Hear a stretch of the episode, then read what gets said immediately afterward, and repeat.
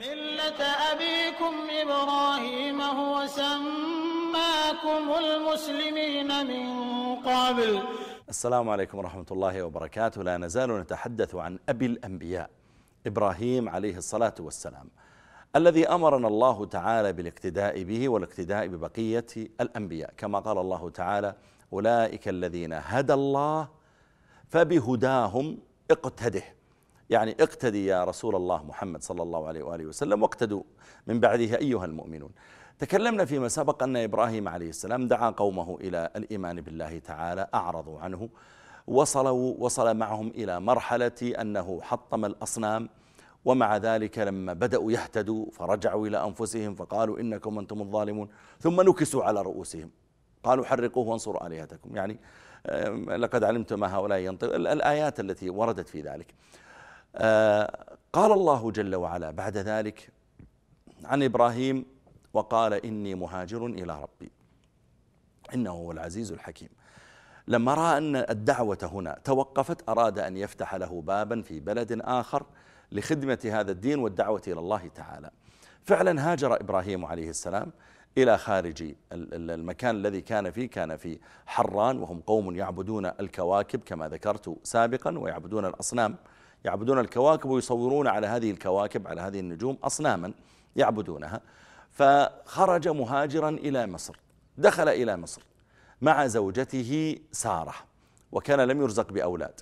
فقيل لملك مصر في ذلك الحين قيل له قد دخل إلى مصر رجل معه امرأة حسناء لا تصلح إلا لك. فأرس يعني امرأة حسناء المفترض أنها عندك ليست عنده لأن كل جميل يجمع إليك. هكذا يعني. فأرسل إليه من يحضرها فعلم إبراهيم بمجيئهم. فقال إبراهيم عليه السلام إن علموا أنك زوجتي قتلوني ليأخذوك. فإن سألوك فقولي هو أخي فليس على الإسلام أحد إلا أنا وأنت أنت أختي في الإسلام. وأخذت سارة ولم يستطع إبراهيم عليه السلام أن يدفعهم عنها ومضوا بها حتى أدخلت على ذلك الملك. فلما اقترب منها استعاذت بالله واستجارت وقالت أعوذ بالله منك يعني ألجأ إلى الله وأفر إلى الله وأحتمي بالله منك.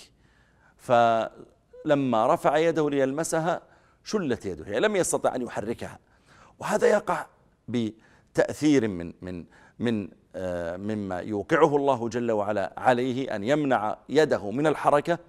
وكذلك أحيانا الرعب الذي يصيب الإنسان من دعاء الآخرين لما دعت واستغاثت واستجارت وجمعت عليها ثيابها وابتعدت عنه. الحالة النفسية التي تصيبه تجعله أحيانا لا يستطيع أن يتحكم بيده.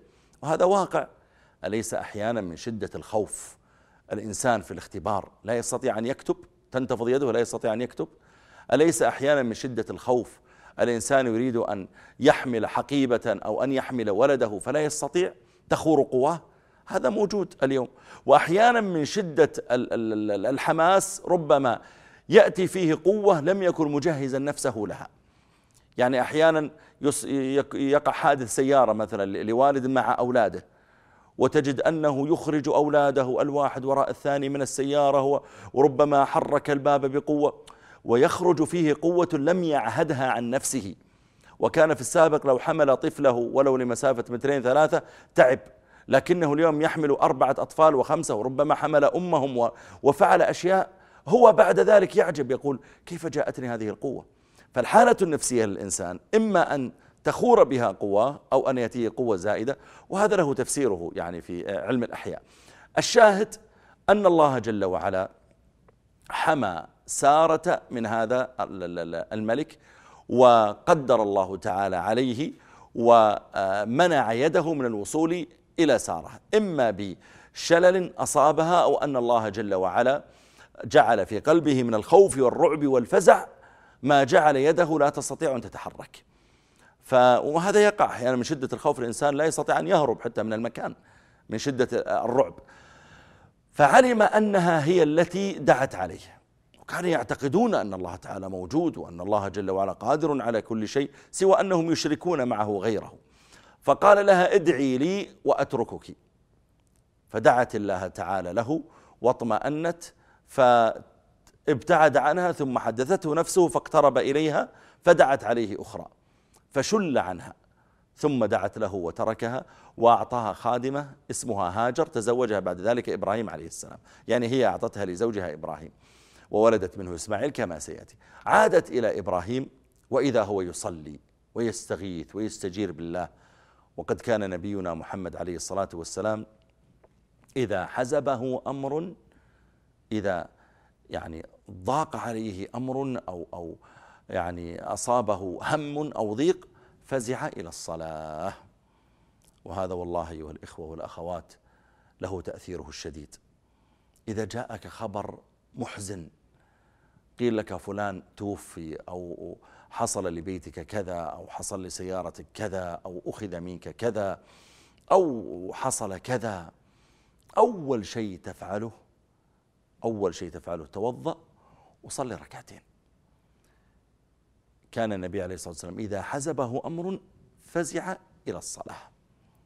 فزع إلى الصلاة.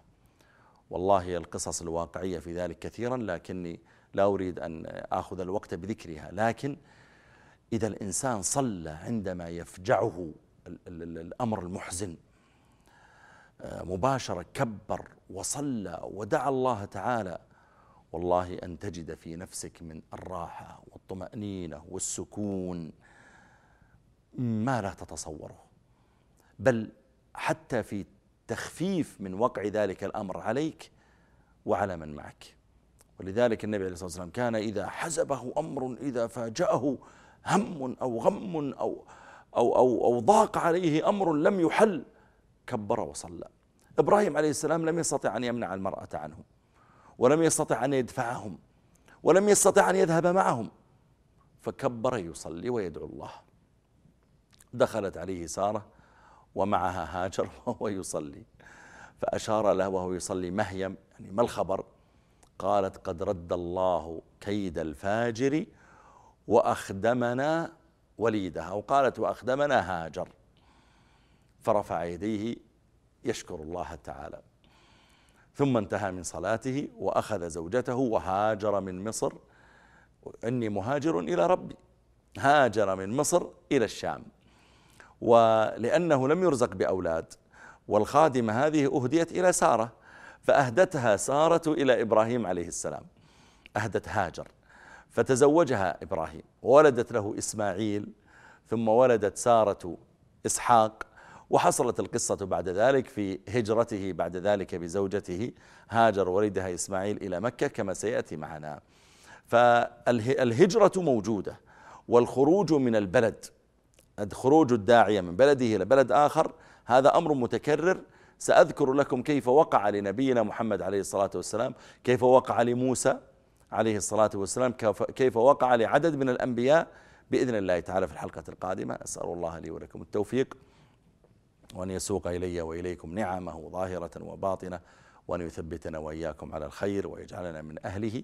وصلى الله على نبينا محمد والسلام عليكم ورحمة الله وبركاته.